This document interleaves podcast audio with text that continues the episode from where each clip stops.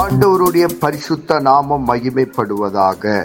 Panchkula Bethel IPA சபையின் சார்பாக உங்களை வாழ்த்துகிறோம். இது தினசரி வேத தியானம். இன்றைய வேத தியானத்தை கேட்டு ஆசீர்வாதங்களை பெற்று கொள்ளுங்கள். கத்தர் உங்களோடு பேசுவாராக. காட் பிளஸ் யூ கர்த்தருக்கு சோத்திரம். இன்றைய வேதவசனம் ரெண்டு குருந்தியர் பத்தாவது அதிகாரத்தை நம்ம பார்க்குறோம். இந்த அதிகாரத்தில் பவுலானவர் இந்த உலகத்தில் எப்படி தான் வாழ்ந்து வருகிறதையும் எப்படி வாழ்ந்தாருங்கிறதையும் சொல்லி வரார். அப்படியாக வசனம் ஒன்றில் சொல்கிறார் பாருங்க. இந்த உலகத்தில் நான் கிறிஸ்துவின் சாந்தத்தையும் தயவையும் முன்னிட்டு உங்களுக்கு புத்தி சொல்கிறேங்கிறார். புத்தி சொல்கிறார் நமக்கு. எப்படின்னா இந்த உலகத்தில் கர்த்தராக இயேசு கிறிஸ்து வாழ்ந்தபோது தயவு உள்ளவராகவும் சாந்த குணம் உள்ளவராகவும் இரக்கம் உள்ளவராகவும் வாழ்ந்தார். அப்படியாக அவர் வழியில் நானும் அவரையே பின்பற்றி அவரை போலே வாழ்ந்து வருகிறேன். அதனால தான் நான் என்ன சொல்கிறேன் உங்களுக்கு புத்தி சொல்லுவேன் இன்னைக்கு நம்ம நம்மளில் நிறைய பேர் புத்தி சொல்கிறங்கிற கணக்கில் என்னென்னவோ சொல்லிகிட்டு இருப்பாங்க. ஆனால் அவர்கள் சொல்லுகிறத அவங்க கடைப்பிடிக்க மாட்டாங்க. ஆனால் அவர்கள் மற்றவர்களுக்கு உபதேசம் பண்ணிட்டு இருப்பாங்க. இன்னைக்கு நாம் மற்றவர்களுக்கு புத்தி சொல்லும்போது நாம் அவர் புத்தி சொல்கிற அளவுக்கு தகுதியாக இருக்கிறோமா? கர்த்தராக இயேசு கிறிஸ்து வழியை நம்ம பின்பற்றி வருகிறோமா? மற்றவர்கள் சு- அறிவுரை சொல்கிற அளவுக்கு நம்ம வளர்ந்துருக்குமா? அப்படிங்கிறத நம்ம பார்க்கணும். சரி ரெண்டாவதாக வசனம் மூணில் பாருங்க. நாங்கள் மாம்சத்தின்படி நடக்கிறவர்களாக இருந்தும் மாம்சத்தின்படி போர் செய்கிறவர் அல்ல. நாங்கள் மனுஷனாக தான் பிறந்திருக்கோம். மனுஷனாக தான் வாழ்ந்துட்டு இருக்கோம்.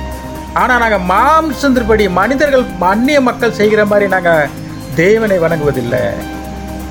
போராடுறதில்ல. எங்களுடைய போராட்டங்கள் எப்படின்னா எங்களுடைய போராயுதங்கள் வசன நாளில் போராயங்கள் மாம்சத்துக்கு ஏற்றவராயிராமல் அரண்களை நீர்மூலமாக்குகிறதுக்கு தேவ பலமா பலனுள்ளதாக இருக்குங்கிறார் என்னுடைய போர் ஆயுதங்கள் அரண்களை கொண்டது அமைதியானது அன்பானது.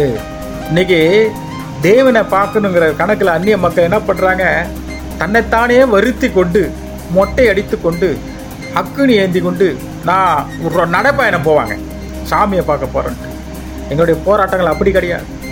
அமைதியான போராட்டம் அரண் வழி போராட்டம் ஜபத்தின் மூலமாக நாங்கள் தேவனிடத்தில் நேருக்கு நேராக பேசி கொண்டிருக்கிறோம். அப்படியாக சொல்லி வருகிறார். இன்றைக்கி நம்ம போராடுறோம்னு சொல்லிட்டு இன்றைக்கி நம்மள எத்தனை பேர் அந்த வழியும் நடந்துருக்குமா? இல்லை நம்ம அந்நிய மக்களோடு சேர்ந்துக்கிட்டு தெருவில் நின்று ஒருவருக்கு ஒரு சண்டை போட்டு கொண்டு இருக்கிறோமாங்கிறத நம்ம பார்க்கணும். நம்ம இன்றைக்கி எந்த கேட்டகரியில் இருக்கிறது நம்ம நம்மளை நாமே சோதித்து பார்க்க வேண்டும் அப்படின்னு சொல்கிறார் சரி மூன்றாவதாக ஒருவர் ஒருவர் மேன்மை பாராட்டிக் கொள்கிறார். தன்னைத்தானே மேன்மை பாராட்டுறாங்க பசனை பாருங்கள் பதினேழு பதினெட்டில் பார்த்தா தெரியும். கடைசி அதிக கடைசி வசனத்தில் மேன்மை பாராட்டுகிறவன் கர்த்தரை குறித்தே மேன்மை பாராட்டப்படவன் கடவங்கிறார் தன்னைத்தான் புகழ்கிறவன் உத்தமன் அல்ல கர்த்தரால் புகழப்படுகிறவனே உத்தமன். கடைசியாக முடிக்கிறார் பாருங்கள் இன்னைக்கு நம்மள நிறைய பேர் தன்னைத்தானே பேசிக்கிறான். தன்னைத்தானே உயர்த்தி பேசிக்கிறான். என்னால தான் இந்த சபையே நடக்குது. நான் தான் இத்தனை ஆத்மாவை கொண்டு வந்தேன். என் நான் இல்லைன்னா அந்த விஷயம் நடந்திருக்காது. அப்படின்னு தன்னைத்தானே புகழ்வார்கள் நம்ம அப்படி சொல்லக்கூடாது. இதெல்லாம் தேவனுடைய சித்தம். கர்த்தரால் நடந்தது. கர்த்தரால் முடிக்கப்பட்டார். கர்த்தரால் செய்து வைத்தார். என்னால் தான் அவங்களுக்கு கல்யாணம் நடந்துன்னு சொல்லுவாங்க.